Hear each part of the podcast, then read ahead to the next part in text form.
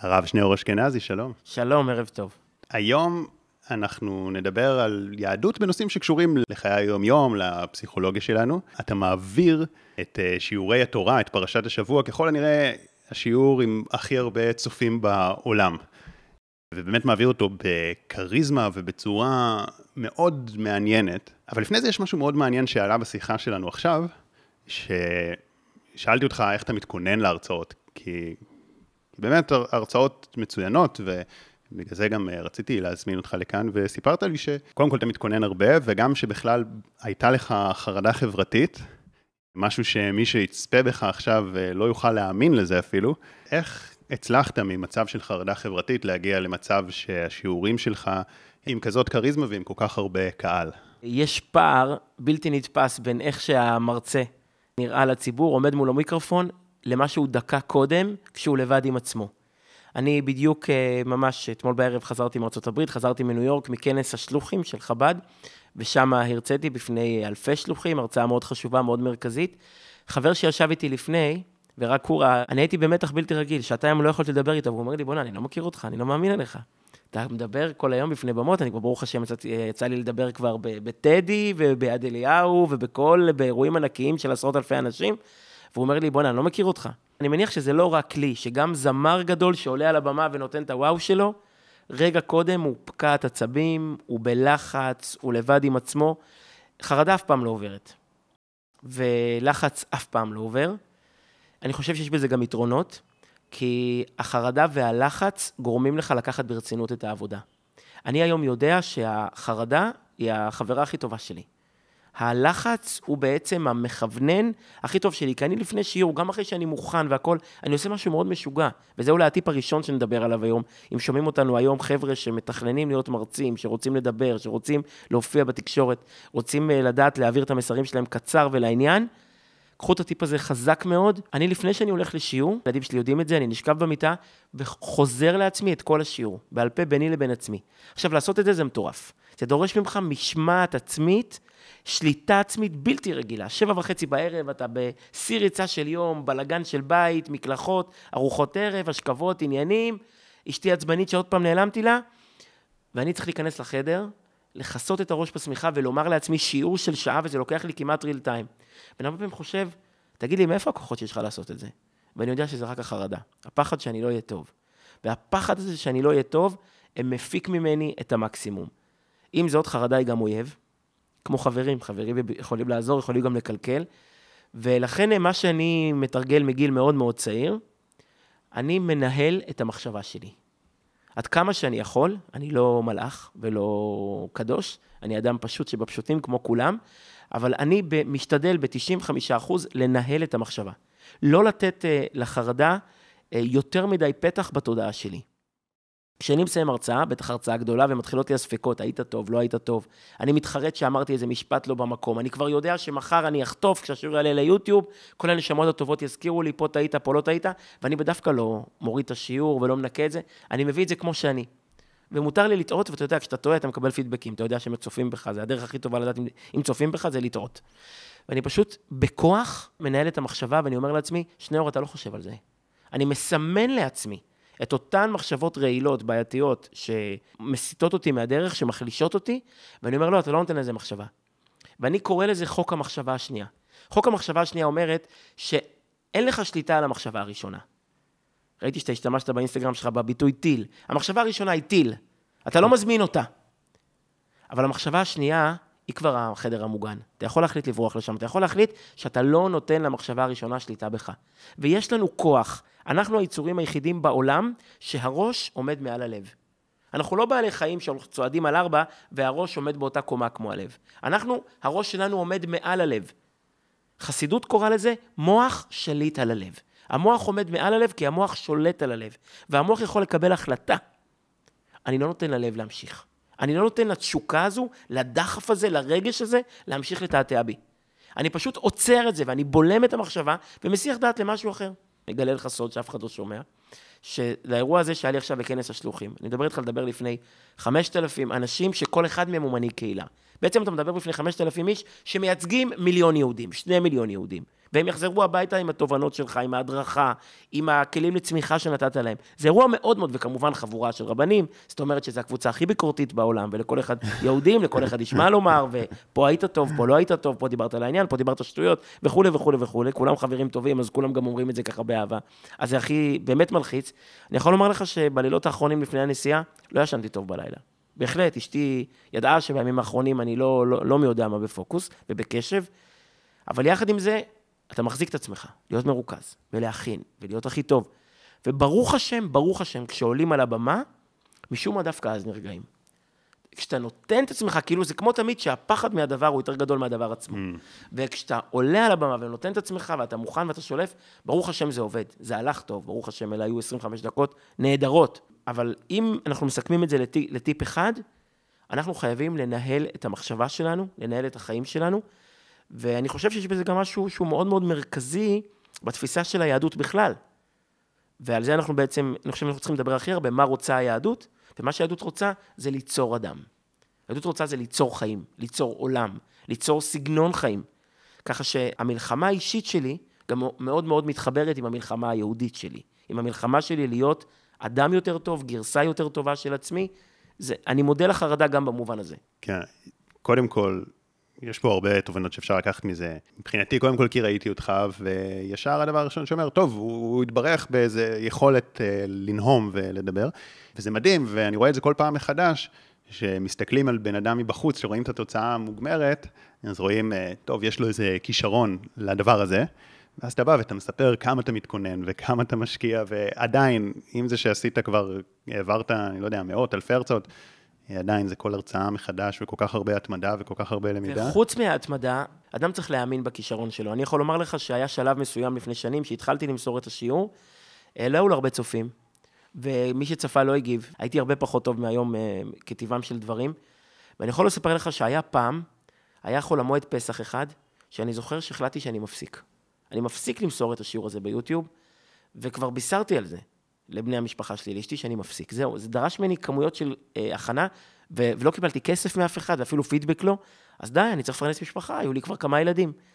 ובאותם ימים, הקדוש ברוך הוא שלח לי את הדבר הכי גדול שקרה לי בחיים.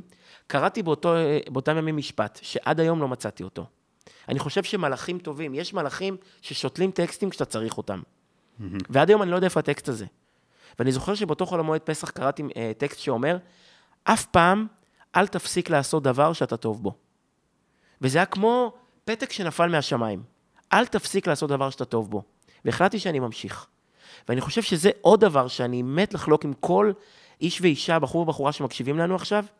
אם יש לכם כישרון, אל תזניחו אותו.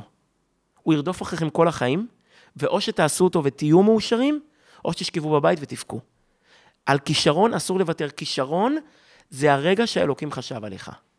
כישרון זה הרגע הקטן שאלוהים אמר, זה מה שאתה תעשה בעולם שלי. ו- וכישרון זה קטע, כי אדם מסתכל על עצמו ואומר, אני ברוך השם באתי ממשפחה של 12 ילדים. ואני לא יכול להגיד שלכל האחים שלי, או אפילו לחלקם, יש את הכישרון הזה. לכל אחד יש כישרון אחר, אבל לא את הכישרון הספציפי הזה של יכולת דיבור. אלף כישרונות אחרים. אבל את התחום הספציפי הזה, לא כל כך אצל אחרים. כי כישרון זה באמת הרגע הקטן שייעוד, שאלוקים אמר, זה יהיה החלק שלך בפאזל של הבריאה. ולכן מה שאני יכול לומר לכל אדם, אל תזלזלו בכישרון. הולך לכם, לא הולך לכם, זה לא משנה, זה התפקיד שלכם. אז תעשו שילך לכם. אבל איך אתה יודע מה הכישרון שלך? כי אתה אומר, לא הלך לך, אז אה, יכולת גם לפרש את אותה סיטואציה, אני לא מוכשר בזה. אני אומר לך איך מזהים כישרון. קודם כל, זרימה. לכל אדם יש משהו שהוא עושה אותו ועובר לו הזמן מהר. לכל אדם יש משהו שהוא עושה אותו, ואם זה, אם, בעולם מתוקן, בלי כסף, הוא היה עושה אותו גם בלי להרוויח. אני לנאום, להרוויח, לתת שיעורים, אני עושה את זה גם בלי כסף. שלא ישמעו את זה אלה שמזמינים אותי עכשיו. אבל בעניין, אני הולך להמון מקומות גם בלי כסף. אני לא לוקח הרבה כסף להרצאה. יותר אוהב לבנות את השיעור, או יותר אוהב את החוויה את השואו, מול את הקהל? האמת היא, האמת היא, אני קצת אולי מתבייש להודות בזה, אני יותר אוהב רעיונות מאנשים. אין לי הרבה סבלנות אה, לבני אדם, זאת האמת. אני לא איש רעים להתרועע. אין לי, אני לא חבר בקבוצות וואטסאפ, אני לא זה, אני מאוד אדם שאוהב לשבת לעצמי בחדר ולהכין. אבל אני כן אוהב אה, אינטימיות, זאת אומרת, אני אוהב שבן אדם מתקשר ואני יכול לעזור, לתת עצה, בהכוונה, בזוגיות, בשלום בית, בחינוך, בלמצוא את עצמך בחיים, בעבודת השם פנימית, במאבקים הפנימיים, הנפשיים הפנימיים שלך. אני מאוד אוהב, אני לא איש חברה, אני לא אוהב לשבת בין אנשים ולבזבז את הזמן רגל על רגל. כן, מופנם בקיצור. כן. אמרת על, על הזיהוי של הכישרון, אז אתה אומר אה, זרימה. קודם ו... כל זרימה, ב', דברים שהיית מוכן לעשות בלי כסף. ג', דבר שאתה מרגיש שאתה נהנה ממנו. נגיד בעולם מתוקן שלא היית צריך לייקים. אתה מרגיש, תראה, ת, תגיד לי עכשיו, אה, לייצר שולחן, אני לא נהנה מזה, לא אוהב את זה. תגיד לי עכשיו, אה, לשטוף את הרצפה, לא מתחבר לזה, יש אנשים שאוהבים את זה. תגיד לי עכשיו, להרצות על רעיון, אתה תברח מפה ואני עוד אדבר. אני אוהב את זה. אדם צריך לשאול את עצמו, בעולם שאני חי בעולם לבד, מה אני אוהב? אתה יודע מה? תקשיב לחלום שלך. כמה אנחנו מזלזלים בחלומות שלנו. אדם חכם אמר פעם, תן לחלומות שלך לרדוף אחריך. חלום במובן חלום לילה, או חלום שיש לי... חלום בהקיץ, במובן הזה של אם אני הייתי מתכנן את החיים שלי, לא הייתי צריך לפרנס משפחה, לא היה לי 15 לחודש להכניס כרטיס אשראי, מה הייתי עושה? אני חושב שלכל אדם בריא בנפשו, יש משהו שהוא היה עושה בעולם אידיאלי. בלי קשר לכלום, בלי חובות של פרנסה. להקשיב לך, זה נורא נורא חשוב, דווקא לצעירים שמתחילים את החיים, תקשיבו לחלום שלכם. החלום זה המקום שהגורל מדבר אליכם. זה הייעוד מדבר אליכם בחלום שלכם. מה הייתם רוצים לעשות בעולם מתוקן? מה הייתם רוצים לעשות שתהיה גדול? יש לכל אחד, אני, את החלום של להרצות, כבר בגיל 12 הוא הלך איתי. בגיל 10 הוא הלך איתי, בגיל 15, בכל גיל חיכיתי, הייתי מחכה את הרב לאו תמיד. בלי לדעת, הוא היה מנטור שלי. לא הכרתי אותו, הוא בטח לא הכיר אותי. מה אני, ילד קטן מכפר חב"ד, לעומת uh, הרב לאו, הרב הראשי לישראל. אבל תמיד חיכיתי אותו, תמיד דמיינתי את עצמי עומד על במות ומדבר. אם היית שואל אותי אם זה מה שאני רוצה לעשות שאני גדול, לא יודע, לא יודע אם הייתי לזה, יודע לזהות את זה. אבל אני חושב שכל אחד, כשהוא עוצם את העיניים ושואל את עצמו, את מי אתה מחכה, את מי אתה מדמיין, לא כדמות להצלחה, אני מניח שכולם מחכים את מסי, כי כולם רוצים להצליח, לא במובן הזה, אלא במובן הכי אישי שלך, איפה היית רוצה לתרום, איפה אתה מרגיש שאתה נותן את עצמש, זה החלום שלך, וזה הייעוד שלך. אומרת, אולי צריך אה, להבדיל בין מה שאני רוצה בשביל המוניטין והכבוד ובשביל הכסף, כן. ובעצם כן. בשביל... אני לא רוצה את זה בשביל הדבר עצמו, אלא בשביל, בשביל מה שזה משיג. אלא לנסות להבין אם בעולם שאין בו מוניטין, שאין בו כבוד, שאין בו כסף. שאין בעולם בו... אידיאלי, בעולם של כן. ימות המשיח, שהכל טוב, שיש לך, הכסף זורם כן. מהשמיים. ואז כמובן, אבל להיות מוכנים אה, להקדיש לזה הרבה מאמץ, כי ממה שאמרת עכשיו זה נשמע כמו, זה פשוט לחיות את החלום וזה ישר קל, אבל נשמע שגם עברת הרבה אתגרים. צריכים אה, המון אה, ניסיון, המון למידה, אני עדיין כל הזמן מתנסה ולומד.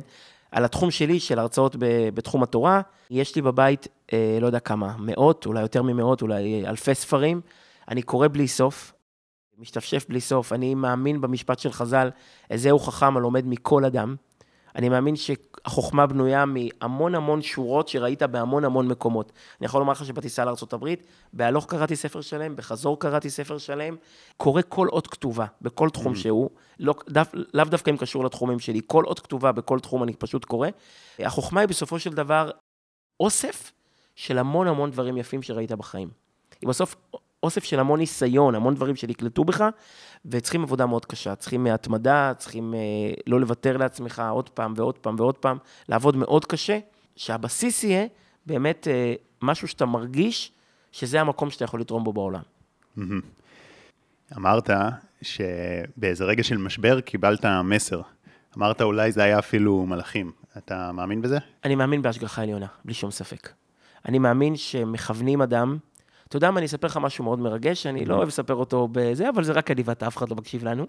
אני אספר לך משהו נורא נורא מרגש. אולי מישהו מהצופים שלא כל כך uh, מאמינים בהשגחה, שזה יישמע להם uh, אולי קצת מוגזם, אבל לא אכפת לי, כי זאת האמת שלי, ואני מאמין בה בכל ליבי.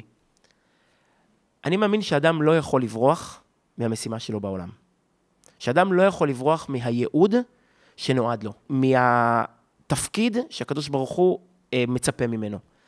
ואני אומר לך משהו באמת מאוד מאוד, מאוד אישי, מהמקום הכי יקר לי, אולי אני אפילו טיפה אתרגש כשאני אומר את זה.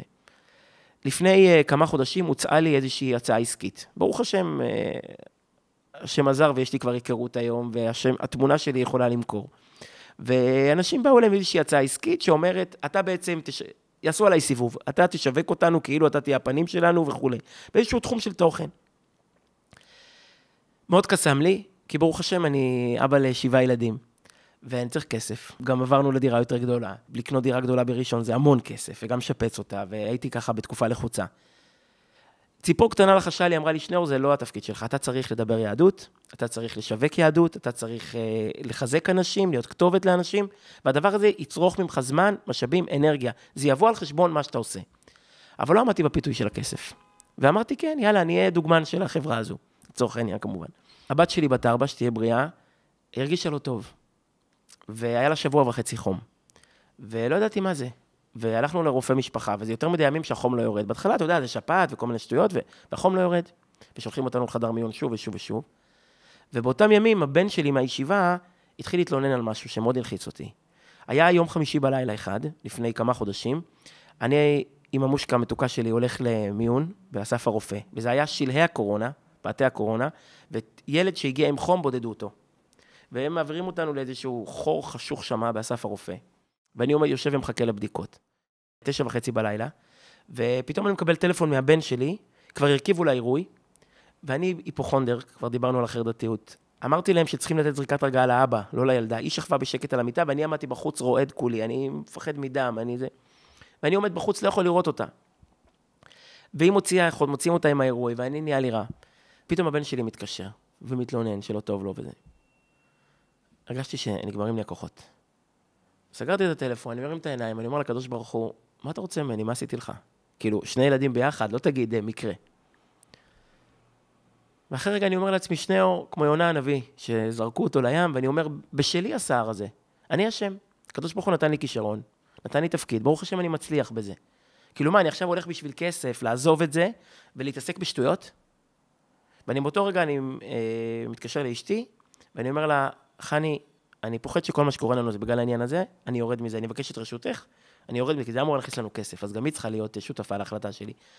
היא אומרת לי, שניאור, מלכתחילה לא חשבתי שאתה צריך לעשות את זה. והתקשרתי לבוסים ואמרתי, אני מצטער, אה, קרו לי שינויים, זה לא אחראי מה שאני הולך להגיד עכשיו, אנחנו יורדים מזה. אתם רוצים לתבוע אותי, תתבעו, אבל אנחנו יורדים מזה. וזהו, ואני אמרתי לקדוש ברוך הוא, אני חוזר אה, לעבודה שלי ואני אעשה אותה בפול uh, ג'אב. אחרי שעה וחצי אשתי אומרת לי, שניאור, נראה לי שהיא משכה את האוזן. משכה את האוזן? אני, אני חוזר לחדר מיון ואני אומר לרופאה שעל הסטאג'רית שם, היא משכה את האוזן, למתמחה שם. היא אומרת לי, טוב, אז תעלה למחלקת אף אוזן גרון, יש שם בניין חדש, תעלה, שיבדקו לה את האוזן במחלקה. אני עולה למחלקה, הם מוציאים הפנס הגדול הזה, מסתכלים עליה לתוך האוזן, והם אומרים, יש לה דלקת באוזן ימין. על זה הלכו שבוע וחצי מהחיים, על דלקת באוזן ימין. נתנו לה אנטיביוטיקה, אחרי יומיים זה חלף. והבן שלי מאז לא התקשר ולא דיבר על זה. אז אני מאוד מאוד מאמין בייעוד, ומאוד מאוד מאמין בכישרון, ומאוד מאוד מאמין בהשגחה עליונה. זאת אומרת שייעוד זה הרגע הזה שהקדוש ברוך הוא אמר, זה מה שאתה תעשה פה, ואסור לאדם לברוח מזה. אפשר לברוח, אבל זה לא טוב. דיברת על הנושא הזה עכשיו של השגחה עליונה והסיפור וזה שאנחנו מקבלים מסרים, אבל המסר הזה ש... נתת כדוגמה, ובכלל, מסרים הם לא תמיד כל כך ברורים, גם זה לא, לא היה ברור בכלל, זאת אומרת, היה לך פה איזשהו אלמנט של אה, בקשה. היו צריכים המון אמונה בשביל לפרש את זה ככה. כן, שמעתי איזו הרצאה שלך, למשל אליהו הנביא, שאנשים כאילו מחפשים איפה אליהו הנביא, ושבעצם הוא, הוא נמצא בהרבה מקומות וצריך אה, להיות מסוגלים אה, לראות.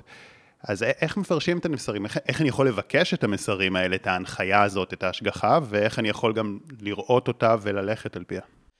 תראה, אני מניח שצריכים אמונה. חלק גדול מהדברים שקורים לך הם תמיד מתוך הפרשנות שלך הרי, הם תמיד מתוך הדברים שאתה מפרש וחווה. אדם הרי רואה את עצמו בסופו של דבר. אבל כבר אמרתי שכל מה שלמדתי בחיים, למדתי מהתורה של הרבי מלובביץ'. כל uh, מה שאני חווה בחיים זה על פי המדדים שהוא לימד אותנו.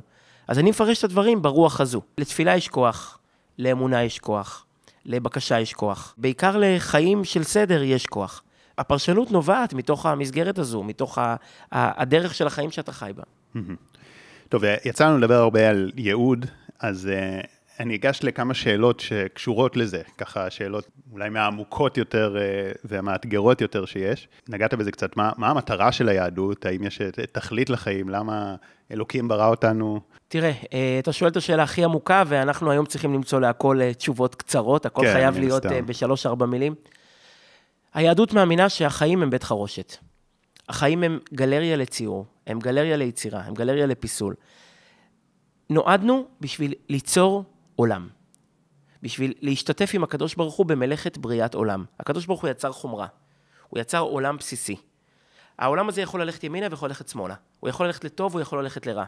והוא הטיל עלינו את המשימה לשכלל את העולם, להביא אותו למקום יותר טוב. בעצם, אליבא, לפי היהדות, המשימה של החיים היא להפוך את העולם הזה למקום טוב, לבחור בטוב, לכוון לטוב. כל רגע ורגע אנחנו עומדים בפני התמודדויות קשות מאוד, שאפשר אה, לבחור בחירות מוסריות גרועות, והיופי של החיים, האתגר של החיים, ההמצאה של החיים, זה היכולת שלנו להיות גרסה יותר טובה של עצמנו. זה הסיפור של ולמה החיים. ולמה שנשאף לזה? למה שנשאף לזה? כי אנחנו בצלם אלוהים בראת העולם. יש בנו תכונה של יצירה, תכונה של בריאה. בוא אני אשאל אותך את השאלה הכי פשוטה. מה הרגע הכי מרגש בחיים של אדם? בעצם מפרויד כולם שואלים את אותה שאלה. מה התכלית? למה אנחנו בעצם שואפים? אנחנו מתפרנסים בשביל לחיות, וחיים בשביל ליהנות, ונהנים בשביל... מה בסופו של דבר השורה הסופית? לאן אנחנו רצים? לאן אנחנו סוחבים? אדם יגיד, אני חי בשביל ליהנות. אבל זה לא מספיק, כי גם אחרי ההנאה תמיד יש את הנפילה. אחרי ההנאה אתה אומר, וואלה, זה הכל כאילו? ואז אתה רוצה הנאה מסוג יותר גדול. ואז אתה רודף גם לשם, ואתה אומר, רגע, וזה כל מה שיש לנו להציע? היהדות אומרת שאנחנו לא חיים בשביל ליהנות. ההנאה היא עוד כלי בשביל משהו יותר גבוה. אנחנו חיים בשביל ליצור. הרגע הכי ממלא בחיים זה הרגע שעשיתי משהו מפתיע. זה הרגע שסללתי דרך, שתרמתי למשהו או למישהו. זה הרגע הכי חשוב בחיים. הרגע שהטבעתי חותם, הרגע שעשיתי משהו שלא היה. פרויד אמר שאנחנו חיים בשביל ליהנות, אחרים אומרים, אדלר אומר בשביל שליטה, אחרים אומרים שאנחנו חיים בשביל כוח. אם נשאל את משה רבנו, לפחות לפי הפרשנות החסידית, בשביל מה אנחנו חיים? אנחנו חיים בשביל ליצור, בשביל לעשות משהו שלא היה. למה? כי אנחנו בוראים. למה התרגשות בבריאת ילד? עשיתי משהו. אני כבר לעולם לא יוכל להגיד, חייתי סתם חיים. השארתי משהו אחריי. יצרתי משהו שלא היה. האושר של הפסל, של הצייר, של המלחין, של הכותב, אתה יודע מה? אפילו של מי שמנקה את החדר. האושר הזה של היצירה. שיניתי משהו. למה שאני אשאף לתיקון עולם? כי המקום הכי עמוק, הכי תכליתי בחיים שלי, זה לשנות. זה לא ללכת בדרך סלולה, אלא לסלול דרך. לסלול דרך משל עצמי. אם ככה, אני אביא רגע את עמדת המתנגד. אז יכול עכשיו להקשיב בן אדם, ואתה מכניס אותו רק ליותר דיכאון, כי הוא אומר, אוקיי, יש אנשים בעולם שמשנים. הרב אה, שניאור אשכנזי משפיע על הרבה אנשים, הוא משנה. הבחור הזה שיש לו סטארט-אפ ומשפיע על הרבה אנשים, הוא משנה. אבל מה אני עושה? אני חי את היום שלי, קם בבוקר לעבודה, אני לא כל כך משנה, אז זה רק מכניס אותו יותר לבאסה. קודם כל, טוב ששאלת את השאלה הזו, משנה זה לא להזריח את השמש או להמציא אה, מטוס F-15. לשנות זה את מה שאתה צריך לשנות. ולכל אחד יש את המקום שלו בעולם שבו הוא צריך לתרום, את המעשה הטוב שהוא צריך לעשות. האדם שמקשיב לנו עכשיו, הוא בדרך לעבודה. בעבודה שלו אני מניח שהוא ישנה משהו. אני מניח שהוא יעשה טוב למישהו, אני מניח שהוא יתרום באיזושהי דרך למקום שהוא נמצא בו. אם הבחורה שמקשיבה לנו עכשיו, העמדה שלה זה להיות מחלקת הקפה. תעשי את זה בצורה שאת תורמת, בצורה שאת שואלת את האנשים, מה תרצו היום? ואיך לעשות את הקפה שלכם, ותניח את זה על השולחן בצורה שתעשה להם טוב. אם את זאתי שמרימה את הטלפון, או את זאת שמנקה את הרצפה, או את זאתי שעושה כל שירות הכי פשוט והכי בסיסי שיש, גם אותו אפשר לעשות בצורה של נתינה, בצורה של התחשבות. אם את תקשיבי למישהו היום בעבודה, את יצרת, את יצרת טוב. את יצרת בחירה מוסרית של להיות בשביל מישהו, של להיות בשביל משהו. את תכבדי את אימא שלך היום, את תכבדי את אבא שלך היום. את תחזרי יותר מוקדם בשביל לעשות משהו לילדים שלך. היצירות הגדולות שלי בחיים זה לאו דווקא שיעורים שאני מוסר, ואם זה שאני אחזור הביתה ואני אשאל את הילדים היום בבית, מה תרצו שאני אביא לכם? ואני אדע שעשיתי להם טוב. זאת יצירה שאולי היא יותר חשובה מהשיעור שאני אמסור היום. כי יש פה ילד שידע שמישהו חושב עליו, שהוא חשוב למישהו. אתה יודע, ביני לבין עצמי, כשיש לי אפשרות להכות במישהו, ואני שולט ברוע שלי, או, או בתסכול שלי, או בקנאה שלי, ובוחר נכון. ודווקא הולך לאותו אדם ועוזר לו. אני חושב שזאת יצירה יותר גדולה ממטוס F-16. לייצר בחירה מוסרית כנגד הכעס, כנגד התסכול, במקום שאף אחד לא רואה אותך ואף אחד לא שומע אותך, זאת יצירה יותר גדולה. אם אני מסתכל על הסיפורים של ספר בראשית, לפעמים, אתה יודע, ספר בראשית הוא ספר נורא קשה, הוא ספר של אלימות, של מריבות במשפחה, של קין והבל, ויצחק וישמעאל, ויעקב ועשו, ואחרי יוסף ויוסף. אבל אתה יודע מה הסיפור של ספר בראשית? זה ספר של יצירה, לא רק יצירת עולם, יצירת אדם. כי מסיפור לסיפור, אנשים בוחרים יותר טוב. מסבב אלימות לסבב אלימות, אנשים משפרים את התגובה שלהם. זאת היצירה הכי יפה. המריבה הראשונה בין קין והבל, אתה זוכר את הסיפור? נגמרה ברצח. קין קינא באחיו הצעיר, אחיו הצעיר פתאום עולה עליו, מקריב מנחה, האש יורדת מהשמיים על המנחה של הצעיר. איך מרגיש הגדול? איזה טעם יש לו בחיים כשאחיו הצעיר גדל ממנו? קודם הוא היה קין, קניתי איש את השם, הוא היה הבכור הראשון, הילד הראשון להוריו. פתאום הוא קולט שהוא לעולם יהיה המספר שתיים של הצעיר. הוא בא ורוצח אותו. כי כשאתה מקנא במישהו, הכי קל זה לסלק את מושא הקנאה שלך, ואז אתה חוזר להיות מספר אחד. המתחרה שלך לא קיים, אז אתה חוזר להיות מספר אחד. בסבב הבא של יצחק וישמעאל, אותו סיפור, ישמעאל קולט שיצחק יגדל ממנו, אבל מה הוא עושה? הוא כבר לא רוצח, הוא מתנתק. הוא הולך לאימא שלו, באר לחי רועי, יצחק נשאר בארץ ישראל אצל אבא שלו, בחברון, בבאר שבע. התקדמנו ברמה אחת. זה התחיל עם רצח, זה התקדם להתנתקות. יש פה יצירה מוסרית בלתי רגילה. יכולת הבחירה של האדם לומר, אני כועס, אני לא אפגע בהוא. אני אמצא פתרון לעצמי. אני מקנא בחבר הזה, אני אלך לאוניברסיטה אחרת. אני לא אהיה איתו באותו בית, אני אלך למקום אחר. בסבב הבא, בין יעקב ועשו, שיש שם גנבת ברכות וגנבת בכורה ובלאגנים ו- ורצח, והם מתנתקים, בסוף יש כבר חיבוק ופיוס. אחרי 34 שנים הם נפגשים ומתחבקים. התקדמנו בעוד רמה. זה הסיפור של היהדות. היהדות מאמינה שבאנו להיות ידיים של אלוקים. אלוקים אומר, אני יצרתי בסיס, רוצו עם זה הלאה, תשפרו את זה, תתקנו. יצרתי עולם שצריך שיפוצים. והתפקיד שלכם להיות השיפוצניקים של העולם הזה. וזה לא הולך על השפעות גדולות, לא רק השפעות גדולות, זה מתחיל מהמקומות הכי קטנים. מהילד או הילדה שבוחרים לתת סוכריה. שבוחרים להיות בשקט כי אימא ישנה. שבוחרים לתת מטבע מהכיס למישהו אחר. שבוחרים להיות הגרסה הכי טובה של עצמם. כל רגע קטן כזה זה אור, כל רגע קטן כזה זה פרוז'קטור, כל רגע קטן כזה זה גאולה. זה הסיפור של החיים. אני חושב שזה חוזר גם לנקודה שדיברנו על הכישרון, שצריך uh, לשאול את עצמך מה הייתי עושה אם זה לא היה כסף או מוניטין או כאלה, ואז לקבל תשובה יותר נקייה, כי הרבה אנשים שמרגישים שהם לא מספיק משמעותיים, זה מתוך איזשהו בור רגשי, שמשהו חסר ואז הם רוצים להוכיח את עצמם ולהיות גדולים יותר או לקבל יותר כבוד. יש איזו הבחנה דקה בין מתי אני צריך אה, להבין שמה שאני עושה זה כבר הכי משמעותי, ומתי לרדוף אחרי הכישרון שלי ולהגשים אותו. אתה מבין? יש פה איזה... אתה מזכיר לי שאלה מאוד יפה שתמיד שואלים, שיש אה, בחשיבה היהודית סתירה מאוד פשוטה. מצד אחד אומרים לנו, איזהו השיר השמח בחלקו. כן, אז השמח בחלקו, אז, אז יבוא אדם ויאמר, וואלה, אז החבר'ה במזרח צדקו. הם לא רוצים כלום, הם בכלל שמחים בחלקם. הם אה, מתנזרים מהעולם, חיים על מלפון ועגבנייה, אתה יודע, איזה גורו, ב, אני יודע, באיזה מערה בהודו, לא צריך כלום, הוא לא צריך אוטו, והוא לא צריך בית, והוא לא צריך כסף, והוא לא צריך טלפון, והוא לא צריך אה, טלוויזיה, והוא לא צריך שום דבר. הוא חי במערה שלו עם מלפון ועגבנייה, ומגדל את השיער, וקורא בכתבי הקודש, וחווה כל מיני הערות, אז וואלה, זה, זה הכוונה. זהו השיר השמח בחלקו. מצד שני, היהדות היא נורא נורא שאפתנית. כשאני מסתכל על הדמויות בתנ"ך, כולם רוצים לשנות עולם, הם, הם גם ח... מצליחים מאוד בגשמיות, אברהם, יצחק ויעקב, כולם יש להם עושר, יש להם, אה, אז זה היה בעיקר ראיית צאן ו- ורוח ועניינים גדולים, הם לא בדיוק טיפוסים שחיים במערות, מנותקים מהעולם. אז, אז אדם שואל את עצמו, רגע, אני צריך להיות שמח בחלקי במה שיש לי, או להפך, לשאוף ולרצות ולהתקדם?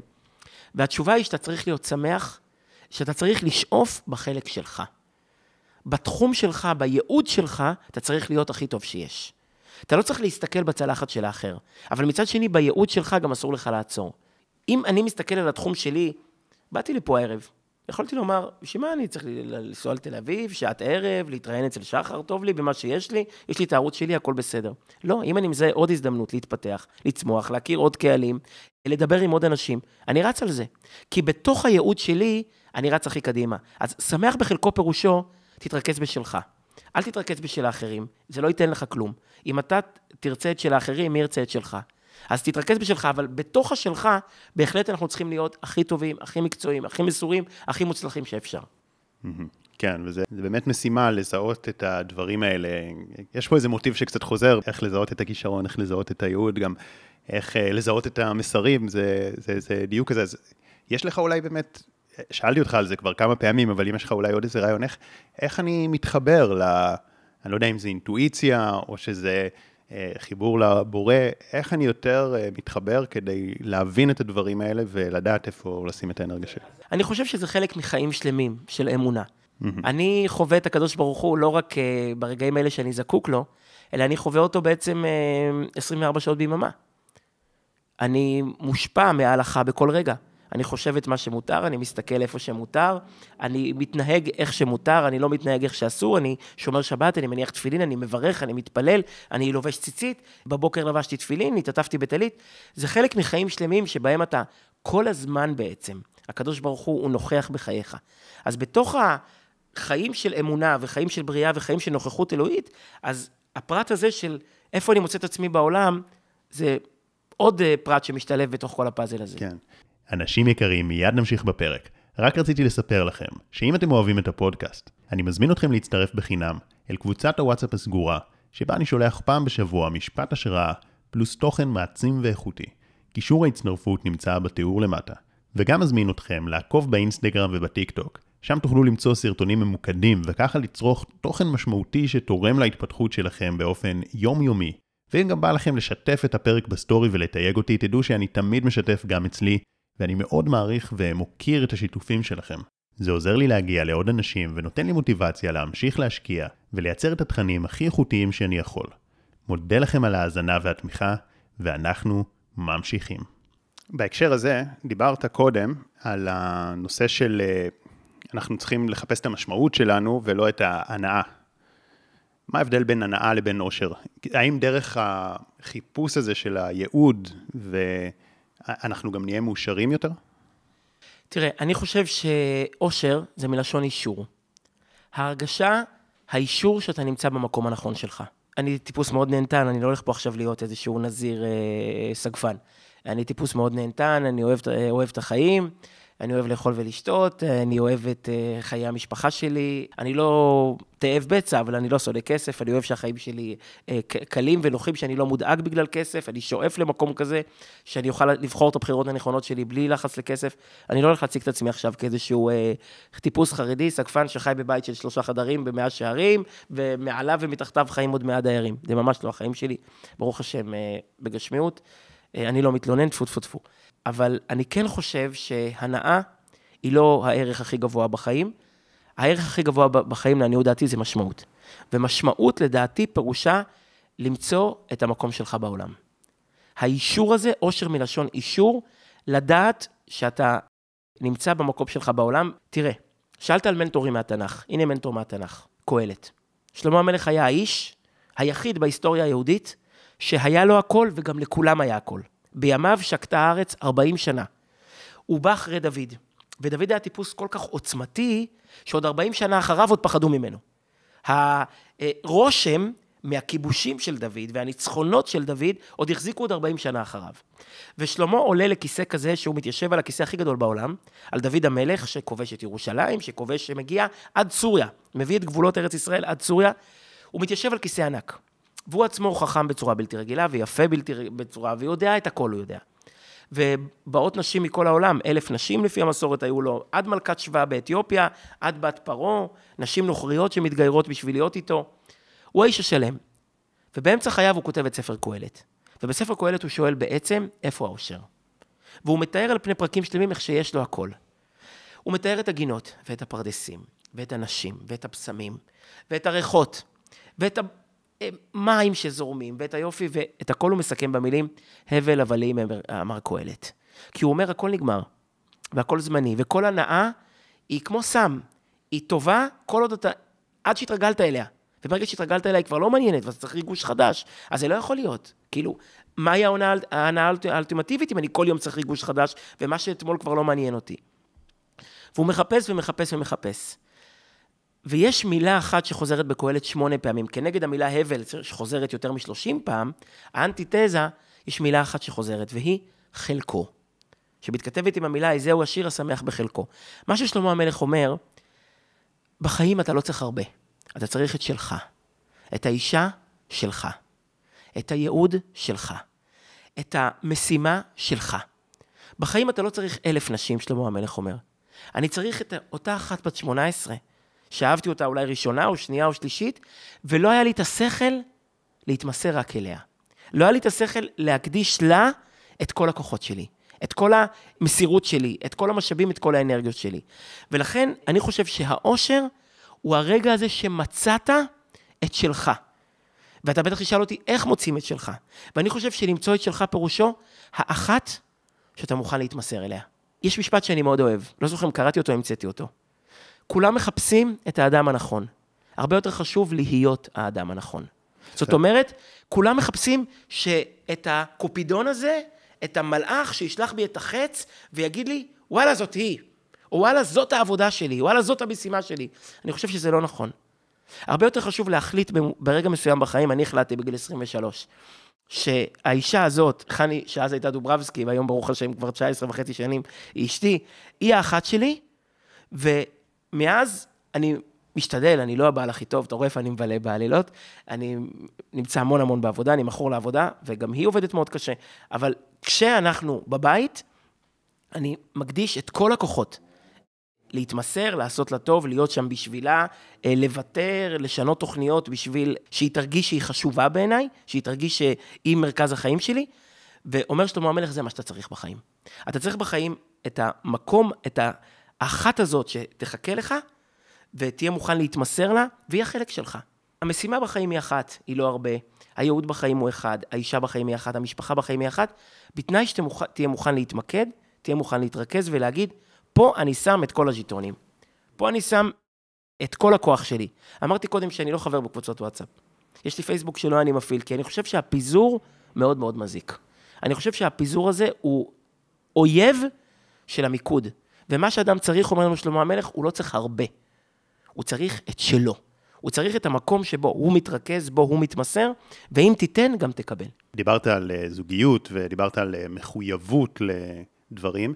אולי אתה פחות מכיר את העולם הזה, אבל uh, בחילונים, בטח בתל אביב, בהקשר של זוגיות, יש הרבה כאלה שמגיעים לרווקות עד גיל מאוחר. אחד הדברים שגורמים לזה זה דווקא השפע האדיר של האפשרויות, אשליה תכלס של אפשרויות, שיש אפליקציות של היכרויות, ואז מגיעים ונכנסים לקשר ויש פחד לפספס, אפשרות טובה יותר, האם מצאתי את האדם הנכון ביותר, ואז כשיש ריב, והוא בהכרח יהיה ריב, אה, במוקדם או במאוחר, וריבים אה, קשים יכולים להיות, אז פתאום אומרים, למה אני צריך את זה? אולי יהיה לי זוגיות אה, יותר טובה. מה אתה יכול להגיד? אתה נוגע בעצם בנושא הכי מהותי היום, וזה חרדת ההחמצה. כי מעולם לא היו לנו כל כך הרבה אפשרויות כמו היום. תראה, אתמול, כשעוד הייתי בניו יורק, אז הלכתי לקנות שמונצס לבנות שלי, כי בסך הכל נסעתי לי יומיים, אז אני לא הולך עכשיו לקנות אה, גמבואים, ב, אני יודע מה, נינטנדו ב-300 דולר. הייתי צריך לקנות דברים קטנים, ולא ידעתי מה לבחור. כי יש כל כך הרבה אפשרויות, וזה אמריקה, יש כל כך הרבה אפשרויות, ולא קניתי בסוף. רק מהפחד שאני לא אבחר לבת שלי בת ארבע את מה שהיא הכי אוהבת, תבין ממי אני פוחד, מילדה בת ארבע, שאני לא אבחר לה בדיוק את המחק או את העיפרון שהיא אוהבת, ולא קניתי. עברתי את הכביש, קניתי, הלכתי לממתקים, פה אי אפשר לטעות. קניתי להם את כל מה שאסור, 20 סוגים של חטיפי סוכר, אתה יודע, באמריקה זה במיליונים, וככה אני לא יכול ליפול. החרדה מהחמצה זה החרדה הכי גדולה שיש, ולכן אנחנו מכורים לטלפון, כי אנחנו כל רגע פוחדים שאנחנו מפספסים עכשיו את ההצעה של החיים שלנו, את ההזדמנות של החיים שלנו, ופה הקטע שלי, לעלות על השולחן, להודות שאני דוס. כי ברוך השם, לא היו לי הרבה אפשרויות. אה, גם אני וגם אשתי, זה הראשון שנפגשנו איתם, לא ידענו שאפשר להגיד לא. וזה טוב לדעתך? לדע... במקרה שלנו זה היה מצוין. כי ברוך השם נפגשתי עם אה, בחורה מאוד נחמדה. היא נפגשה עם בחור שאני מקווה שהוא נחמד. והיא אומרת לי, תשמע, היית כזה נחמד, כאילו כזה ג'נטלמן. אז אמרתי, יאללה, למה לא? למרות שיש מקרים גם שזה לא הלך טוב. נכון. ואני אמרתי, דווקא היא מאוד הפוכה ממני, היא מנהלת בית ספר, היא חזקה, אסרטיבית, יכול להיות שבתוך תוכי יש לי איזה כמיהה אה, למישהי שתחזיק אותי קצר, אני לא יודע, כי אני לא יודע בדיוק מה הסיבה הפסיכולוגית, אבל על כל פנים, אה, היא מאוד הפוכה ממני בקטע הזה. ו... אחרי פעמיים או שלוש שנפגשנו, כבר uh, ידעתי שאני רוצה אותה. זה לקח עוד כמה וכמה פעמים עד uh, שסגרנו, אבל uh, ברוך השם, ברוך השם, טפו טפו טפו, במקרה שלנו, היא הייתה ראשונה, אני הייתי ראשון. בקטע הזה אני מודה לקדוש ברוך הוא שאני דוס, אז אני לא צריך להתבלבל. כי אדם uh, כל כך uh, אובססיבי כמוני, אם הייתי צריך להתחיל להתלבט... בוא נגיד ככה, מבחינה מתמטית, נגיד אם יש אה, התאמה, אז uh, הגיוני שככל ש... שאם תחפש יותר, אז תמצא משהו שאולי עוד יותר מתאים לך. ופה השאלה היא, האם בכלל צריך uh, לחפש זהו. את המדויק אז אני חושב דבר ביותר? כזה, אני חושב, אולי זה יישמע קיצוני, אבל ככה לעניות דעתי, אני נשוי רק 19 וחצי שנים, אין לי כמו שלמה המלך אה, אלף מקרי בוחן, אלף מקרי ניסיון, אני אלף נשאלים או נשאלות, יש לי רק אחת, ברוך השם. תראה, אני חושב שרוב בני האדם יכולים לחיות עם רוב בנות האדם. כמובן, יש מקרים קיצוניים שקשים. מאוד קשה לחיות עם עקשנים, מאוד מאוד קשה לחיות עם אנטיפטים, עם אנשים שלא רואים את הזולת. אלה שני הטיפוסים שהם באמת נורא קשים לשיתוף פעולה, כי זוגיות מבוססת בסופו, בסופו של דבר על שמור לי ואשמור לך. על ויתור מול ויתור, על אה, הכלה מול הכלה, על אמפתיה מול אמפתיה. אלו טיפוסים שקשה, אבל מעבר לזה, באמצע הסקאלה, במרכז הסקאלה, אני חושב שרוב בני אדם יכולים לחיות עם רוב בני אדם. כמובן, הוא צריך להיראות טוב, היא צריכה להיראות טוב, צריך שיהיה לך נעים לשבת ביחד, אה, שיהיה נעים לשתות קפה ביחד, אבל בסך הכל, זה מבוסס הרבה הרבה יותר על מוכנות להתמסרות. בוא נאמר ככה, הטעות היא שמוצאים אהבה, וזאת הטעות הכי גדולה. אהבה לא מוצאים, אהבה יוצרים. אהבה שמוצאים, איך אומר הגשש? לא יכולתם לחכות למבט שני? אהבה שמוצאים היא גם חולפת כמו שהיא באה, כי בהכרח הריבים והקונפליקטים והלחצים של החיים השוטפים יגברו על מה שמצאנו. מצאנו אחד את השני כשהיינו בחור ובחורה משועממים. מישהו חושב איך ייראה לילה עם ילד חולה בגיל, ברחוב 39, אחרי ששנינו עבדנו כל היום, מתים מעייפות, מי יישאר איתו לילה? מי צריך לצאת מהעבודה בשביל להוציא ילד... אה, זה, מי צריך לקחת עבודה נוספת בשביל לסגור חוב במשכנתה? אלה החיים האמיתיים, ופה החיים מתפרקים. ולכן כל מה שמצאנו בגיל 17 או בגיל 22, אין לזה שום קשר בכלל לחיים האמיתיים. ולכן זוגיות מבוססת אה, הרבה הרבה יותר, אני חושב, על מילה אחת. אני רוצה פעם להפוך את זה לענף, אולי פעם נשב ונדבר על זה, על הנושא של מסוגלות זוגית. אני חושב שאפשר אפילו לקבוע מבחן שיכול למדוד את זה, שיכול לאמוד את זה. מסוגלות זוגית זאת היכולת לראות את האחר. זאת התכונה הכי הכי חשובה בעולם. היכולת לראות את האחר פירושו שפעם אני מוותר, פעם אתה תוותר, פעם היא מוותרת. על זה מבוססת זוגיות. תראה, אני נסעתי לארה"ב ליומיים, אתה יודע כמה זה היה לי קשה? אבל אמרתי, אני כל כך נהדר מהבית, אני לא יכול עוד פעם להיעדר. וזה שהציעו לי שם לדבר, יפה מאוד, תפאדל, אשתך לא צריכה לשלם. ויותר הייתי במטוס מאשר על הקרקע. אבל חזרתי מיד, כי אני לא יכול עוד להשאיר את המשפחה לבד. אז מסוגלות זוגית היא היכולת לראות את האחר. אם אנחנו בוחנים משהו בזולת, את זה צריכים לבחון. הרבה פחות מאשר יופי וגובה ומשקל וכמה הוא מרוויח ומה הוא חושב לעשות בחיים, ואם אנחנו יודעים לטפס על עצים, אם מודדים משהו, תמדדו את היכולת הזו, יש אה, ג'ון מרדכי גוטמן, הוא אחד מיוצאי הזוגיות הגדולים בעולם, אגב, הוא יהודי, תלמיד חכם, והוא אומר שהוא יכול היום לשבת עם זוגות רבע שעה, ולכתוב את הסיכויי ההישרדות שלהם. ומה הוא פיתח, מה השיטה? הוא היה שולח חבר'ה לאיזה קמפ, לאיזה מחנה קיץ כזה, והוא היה בודק, בודק דבר אחד, כמה יש בהם יכולת להיענות. כשאחד אומר לשני, תראי את הציפור, אם היא מרימה את הראש לראות. לא מעניין אותה, היא ממש לא בקטע של ציפורים, והיא בכלל עכשיו עסוקה בלכתוב אה, תכנות עכשיו. אבל החבר שלה ביקש ממנה לראות את הציפור, כי לא זה חשוב. היכולת הקטנטנה הזו להיענות, פה נמצא, נמצא כל העניין, אני חושב. היכולת הזו לצאת מהקונכייה שלך ולהבין שיש פה עוד מישהו. והמישהו הזה יש לו צרכים, הוא לא עובד אצלך, והוא לא שפחה שלך, והוא לא מקבל משכורת ממך, הוא שותף שלך. והוא אדם עצמאי לכל דבר שבחר לכרוך את החיים איתך ביחד. אם יש לנו את היכולת להכיר בקיומו של זולת, אם הזכרנו את שלמה המלך, שלמה המלך יש שני משפטים. פעם אחת הוא אומר, מצא אישה, מצא טוב. וואלה, אישה, טוב, הטוב המושלם. פעם אחרת הוא אומר, מוצא אני מר ממוות את האישה. אישה, נישואים, מר ממוות, כבר עדיף חס וחלילה לקפוץ מהגג של איכילוב. לפחות זה נגמר ברגע. איך אתה יכול, אדוני? אתה לא סכיזופרן. אתה יודע, החכמים שלנו לא עשו חשבון, אנחנו יודעים את כל מה שידוע על הדמויות, הדמויות התנ"כיות. הם לא החביאו כלום. שהוא היה סכיזופרן, לא אמרו לנו. אז הוא לא היה סכיזופרן, הוא היה חכם מכל האדם. הוא כתב את שיר השירים, את קהלת, ספרי השירה הכי יפים. שלמה המלך אומר לך, תקשיב לי, מצא אישה, מצא טוב. מוצא אני, מר ממוות. אם מצא אישה, אם אתה תראה אותה, אם אתה תדע שהיא קיימת, שיש פה בן אדם, עצמאי, עם זכויות, והיא לא תאומה שלך, היא אישה, היא שונה ממך, מצא טוב. אבל אם זה מוצא אני, אם אתה כל הזמן עסוק בעצמך, בהרגלים שלך, בצרכים שלך, בדרך שבה אתה תכננת איך יראו החיים שלך בגיל 35, וכל מי שסביבך צריך לרקוד טנגו, הורה, לפי הפרדיגמות שאתה קבעת, אז זה הולך להיות מר במוות. אתה תסחוב אליך, היא תסחוב אליה, ולא תיפגשו אף פעם. ולכן אני חושב שהסוד לזוגיות טובה, הוא היכ... הרבה יותר חשוב, המוכנות הזו לדעת שאנחנו הולכים לראות אחד את השני. בגשם, ברוח, בשמש, בשרב, אנחנו הולכים להכיר אחד בקיומו של זולת. זה הרבה יותר חשוב מאשר כל האוסף של הנתונים שאנחנו אוספים ואוספים ותמיד חושבים, אולי יכולתי למצוא יותר טוב. יכולת, נו אז מה אם יכולת? מה זה משנה? השאלה כמה אתה מוכן לתת. ואם עכשיו מישהו נמצא בריב קשה, שכבר, שכבר לא כיף, מה, מה הוא יכול לעשות? זאת אומרת, באיזה שלב מוותרים, והאם הוא יכול לעשות משהו שהוא, כדי כן לאסוף את זה, אפילו שיש משקעים, ואפילו שכבר נצברו דברים לא טובים. אני אומר לך טיפ שאני נתתי למישהו, פעם שהתקשר אליי ואמר לי, היא כבר עזבה את הבית, וזה היה מקרה מצער מאוד, כי זה היה נישואים שניים, שכל אחד הביא שלושה ילדים מהבית שלו, ואני לא חשבתי עליהם כמו שחשבתי על הילדים שלהם. אני אמרתי, וואי, הילדים יצטרכו עוד פעם עכשיו, סיבוב שני, לעבור את זה עוד פעם. אבא, אימא, שבת אצל אבא, דירה אצל אבא, דירה אצל אימא. ואני אמרתי לו, תעשה דבר אחד, ותתקשר אליי עוד חודש, והוא לא התקשר אליי עד היום. אחרי שלושה שבועות הוא שלח לי הודעת וואטסאפ, היא חזרה הביתה. אמרתי לו, חודש, אתה לא נותן ביקורת. חודש אתה רק אומר מילים טובות. זה יהיה מלאכותי, זה יהיה מזויף, אבל חודש אתה מוצא על מה להעצים אותה. חודש אתה מוצא על מה להחמיא, זה תמיד עובד.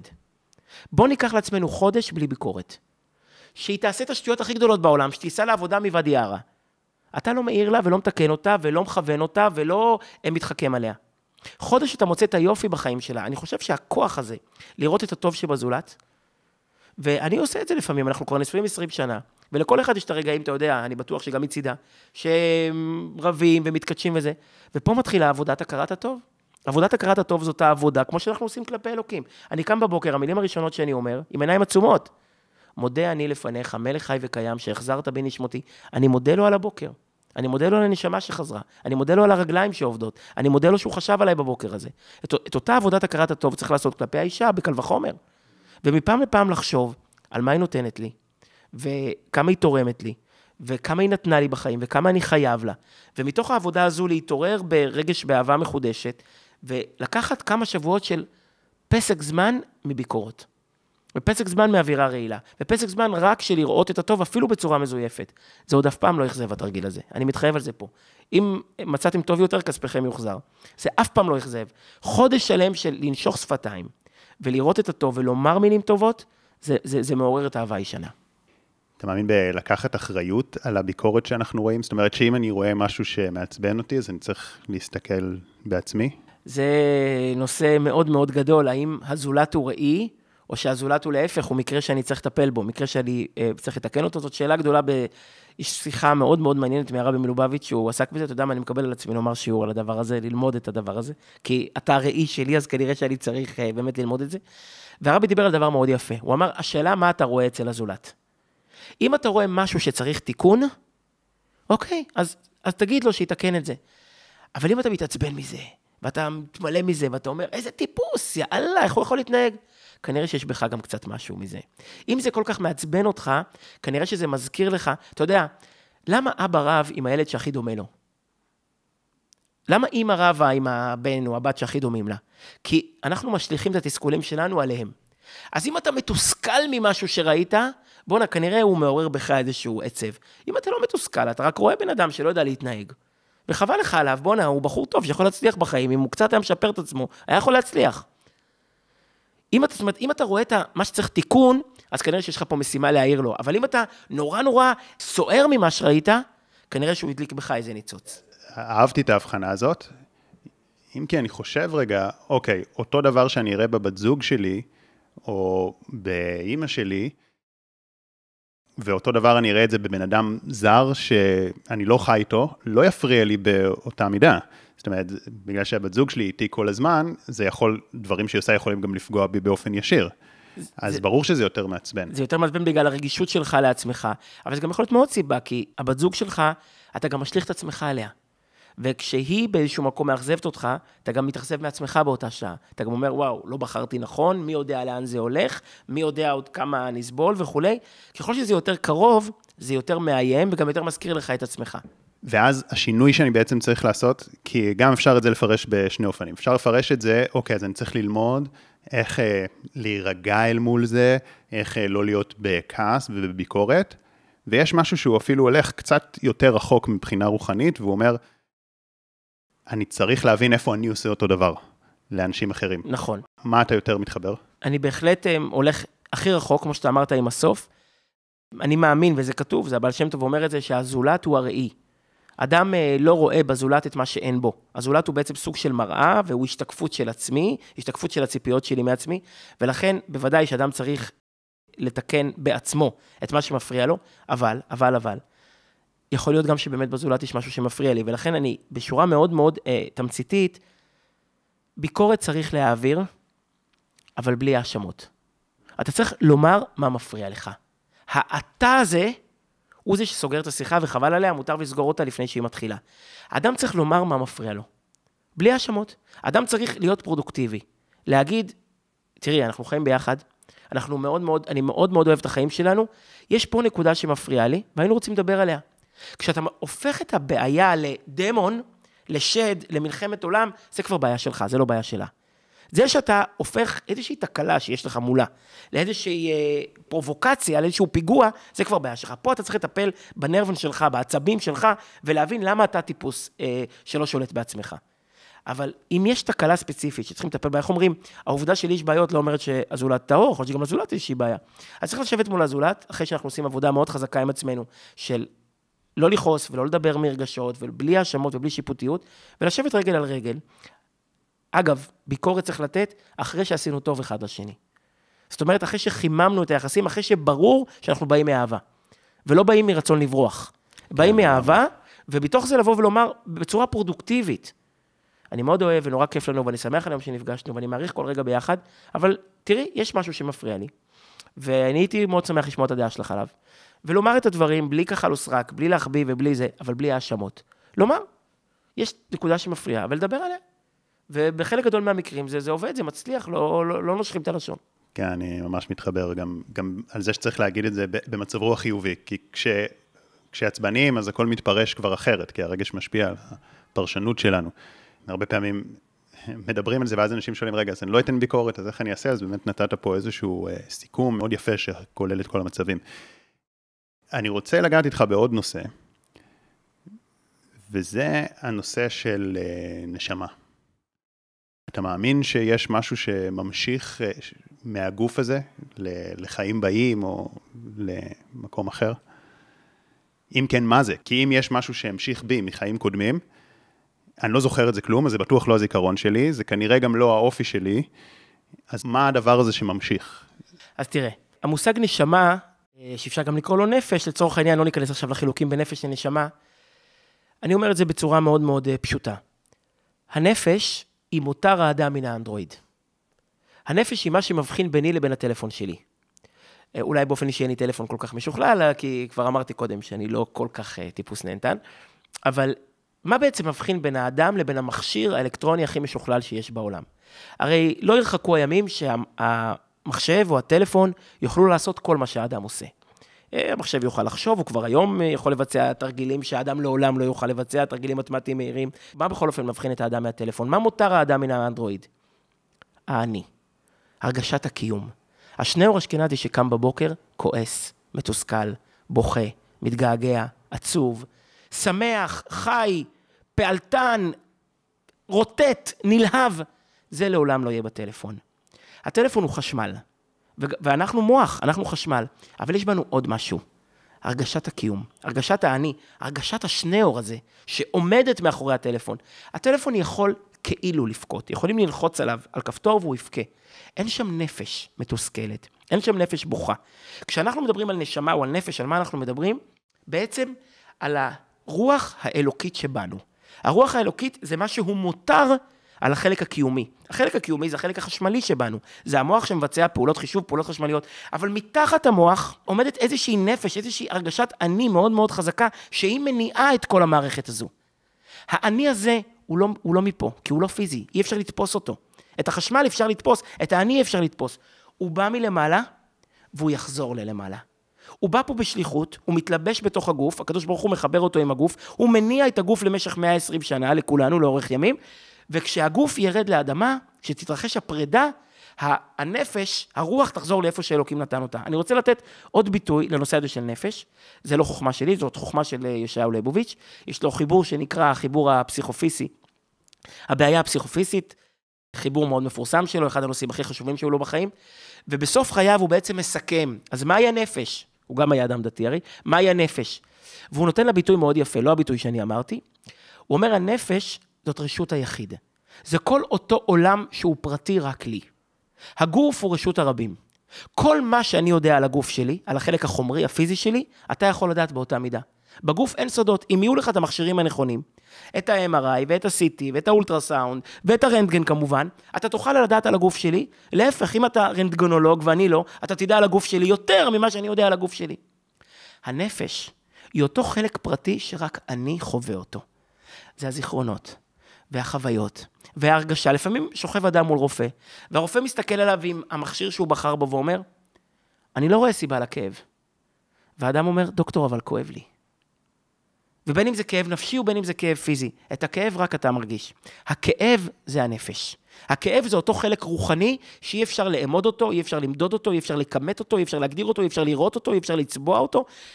יש בנו חלק שהוא פיזי, שהוא חשמלי, הוא כמו טלפון. הוא כמו אנדרואיד. אבל יש בנו גם חלק שהוא פרטי, שהוא אישי, שהוא יחידני. החלק הזה הוא הנפש. הוא לא חלק מהעולם הזה, כי יבוא הרופא ויגיד, וואלה, אני לא מאמין שיש לך את זה. ואם אתה לא מאמין, אז אין לי את זה. תגיד, גם לרופא, גם לך יש את זה. והדבר הזה הוא, הוא ייחודי? האם יש חתיכת נשמה שהיא שחר, או שכשזה עולה למעלה זה מתאחד עם הכל, ו, ואז שחר לא ממשיך? יפה מאוד, מתחד... לפי הקבלה, לאדם הראשון הייתה נשמה כללית, מחשב על, נשמה שהיא בעצם הייתה גוף שלם. והנשמה הזו התפצלה ל-600 אלף נשמות, מה שנקרא 60 ריבון נשמות, 600 אלף נשמות. כל נשמה אחת מה-600 אלף ניצוצות האלה, שהן בעצם כולם ניצוצות, הסתעפויות של הנשמה הכללית. לצורך העניין, אדם הראשון היה גוף שלם, ממנו התפרקו 600 אלף יחידות, שאחת היא העין של אדם הראשון, ואחת היא העין שמאל שלו, ואחת היא יד ימין ויד שמאל, ורגל ימין ורגל שמאל, התכונה הזו מאפיינת את הנפש. אז זאת כבר תהיה נפש, אחת נפש שמתעסקת עם ראייה, ואחת נפש שתתעסק עם ריצה, ואחת נפש שתתעסק עם תנועה, או עם uh, יד, או עם, עם, עם, עם מוח, עם חשיבה, עם רגש וכולי. עכשיו, ה-600 אלף ניצוצות האלה, לכל אחת מהן יש תיקון שהיא צריכה להשלים בעולם. יש מעשה, ביהדות היא, היא צריכה לקיים את כל המצוות, לפחות פעם אחת. היות שאף נשמה כנראה לא הצליחה אה, להשלים את התיקון שלה. אז היא באה פה בסיבוב נוסף, והיא באה בסיבוב נוסף ובסיבוב נוסף ובסיבוב נוסף. שוב, הכל הסתעפויות מאותה, מאותו ניצוץ, שהוא ניצוץ של אותה נשמה גדולה, של אדם הראשון, של אדם וחווה, שהם נועדו להשלים את התיקון בעולם. להגיד שיש לי חוויות מגלגולים קודמים, אינני יודע. בחסידות שאני למדתי, אני לא מכיר את זה. אדם לא אמור להיות מושפע ממה שהיה בגלגול קודם, אבל אדם כן מושפע במובן הזה שהוא צריך להשלים את מה שהיה חסר בגלגול הקודם. אגב, לצערנו, שלא נדע, רק בשמחות, אבל זאת לפעמים הסיבה שאנחנו רואים אנשים צעירים שהולכים מהעולם. וזה כאב גדול, וזה גם גורם שאלות. אין דבר שגורם שאלות על קיומו של הקדוש ברוך הוא כמו הסבל. אם אתה קיים, איך הרוע קיים? איך אתה מאפשר לרוע להתקיים וכולי. ואחת התשובות לנושא הזה של אה, הסבל, של השם מרחם שלא נדע, ילדים צעירים שהולכים מהעולם, או אנשים צעירים שהולכים, זה אחת הסיבות, זה הנושא של הגלגולים. אדם בא לעולם להשלים משהו שהיה חסר בגלגול קודם. ולפעמים הוא לא צריך בשביל זה 120 שנה. הוא צריך להיות ילד בעולם של שנתיים, או ארבע, או חמש, או שש, והוא כבר השלים את החסד שהוא היה צריך. הוא השלים את המצווה שהייתה חסרה לו, את הלימוד שהיה חסר לו, את המעשה הטוב שהיה חסר לו, והוא כבר בעצם השלים את התיקון. אבל אם נחזור לבסיס, אנחנו יצורים דואליים. אנחנו מורכבים מגוף, וחלק מאיתנו שלא יכול להיות מוסבר בדרך גופנית. 600 אלף נשמות רק? 600 אלף, ועוד 600 אה, אלף נשמות מקור נקרא לזה. ואז גם הם... ומכל הנשימה הזו התפצלו להמון המון המון ענפים וענפי ענפים. אוקיי, אז בעצם שחר, שניאור, לא ממשיכים. אין, אז מה שאתה בעצם אומר לי, אין המשכיות, יש בי איזה ניצוץ, משהו של, של משהו שהוא בעצם... שבמקור הוא לא היה שחר ושניאור. שבמקור הוא, הוא הכל. במקור הוא היה, אינני יודע איך לקרוא לו, בשם תנ"כי יותר קדום, חזקיהו. גם אם זה היה ייחודי, בפועל שום דבר ממני לא באמת ממשיך. האנרגיה הזו ממשיכה, האנרגיה כן. שפיעמה כן. בך, היא תתגלגל באדם נוסף, הוא כן יצטרך להשלים את מה שאתה לא הספקת. ואתה תצטרך להשלים את מה שהגלגול הקודם שלך לא הספיק. אז בעצם, אם אני רוצה, במרכאות, אה, לא למות, אני צריך להתחבר עם הדבר הזה בתוכי? איך אפשר לא למות? אה, אפשר, אה, תראה, אפשר, לא למות, הדרך היחידה היא לעשות מעשים טובים שימשיכו פה אחריך. היא ליצור מורשת, ליצור אנשים שימשיכו את מה שאתה עשית. ככה אנחנו לא מתים. כשאנחנו יוצרים איזושהי מורשת, איזושהי רוח, איזשהו חינוך, ויבואו הילדים שלנו וימשיכו את החינוך הזה, ימשיכו את מה שהם קיבלו. זה למשל הרעיון של הקדיש. מה הרעיון של הקדיש? שילד בא ואומר קדיש, וזה אה, משפר את הסיכויים של אבא בגן עדן, זה מקדם אותו בגן עדן. כי בסופו של דבר, ילד הוא המשכיות של האבא. וכשהוא ממשיך... אבל מה זה בגן עדן? מי הולך לגן עדן? כי הגוף, הגוף הזיכרונות, הכל... הגוף, זה החלקיק... אותו חלקיק, אותו שבב אלוקי, אותו שבב רוחני. אבל זה כבר שום דבר ממה שאנחנו היינו כבני אדם, זה, זה משהו אחר, זה כבר... זה להפריד את אותה הרגשת אני מהקיום הפיזי שלך. כן. לפעמים אפילו אדם יכול לחוות את עצמו כאילו מבחוץ. בחלום, אדם יכול לחוות את עצמו שהוא לא בתוך הגוף שלו. יש מין דמיונות כאלה, מין מדיטציות כאלה, שאדם יכול לחוות את, את, את העצמי שלי במנותק ממני. כאילו, אם אני הייתי במקום אחר, אם אני לא הייתי מחויב לקיומיות שלי. האני הזה, האני הזה שעומד כשלעצמו, זה בעצם הנשמה, זה בעצם הנפש. זה בעצם החלק הרוחני שבנו, שהוא לא חלק מפה, הוא לא פיזי. הוא לא יכול להיות מוסבר, כי הרי מה זה פיזי? פיזי זה מה שיש לו מקום וזמן. מה שתופס מקום וזמן. הרוח לא תופסת מקום וזמן. היא למעלה מזמן, ובוודאי למעלה ממקום. אז זה לא מפה.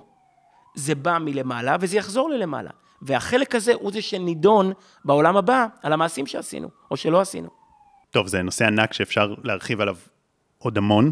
כמו שאמרת בהתחלה, יהיה פה ככה שאלות uh, ממוקדות כאלה. Uh, מן הסתם, uh, זה לא מספיק, צריך יותר כדי להעמיק בדברים האלה. לא הספקתי לשאול חצי מהשאלות שלי, והיה סופר אה, מרתק.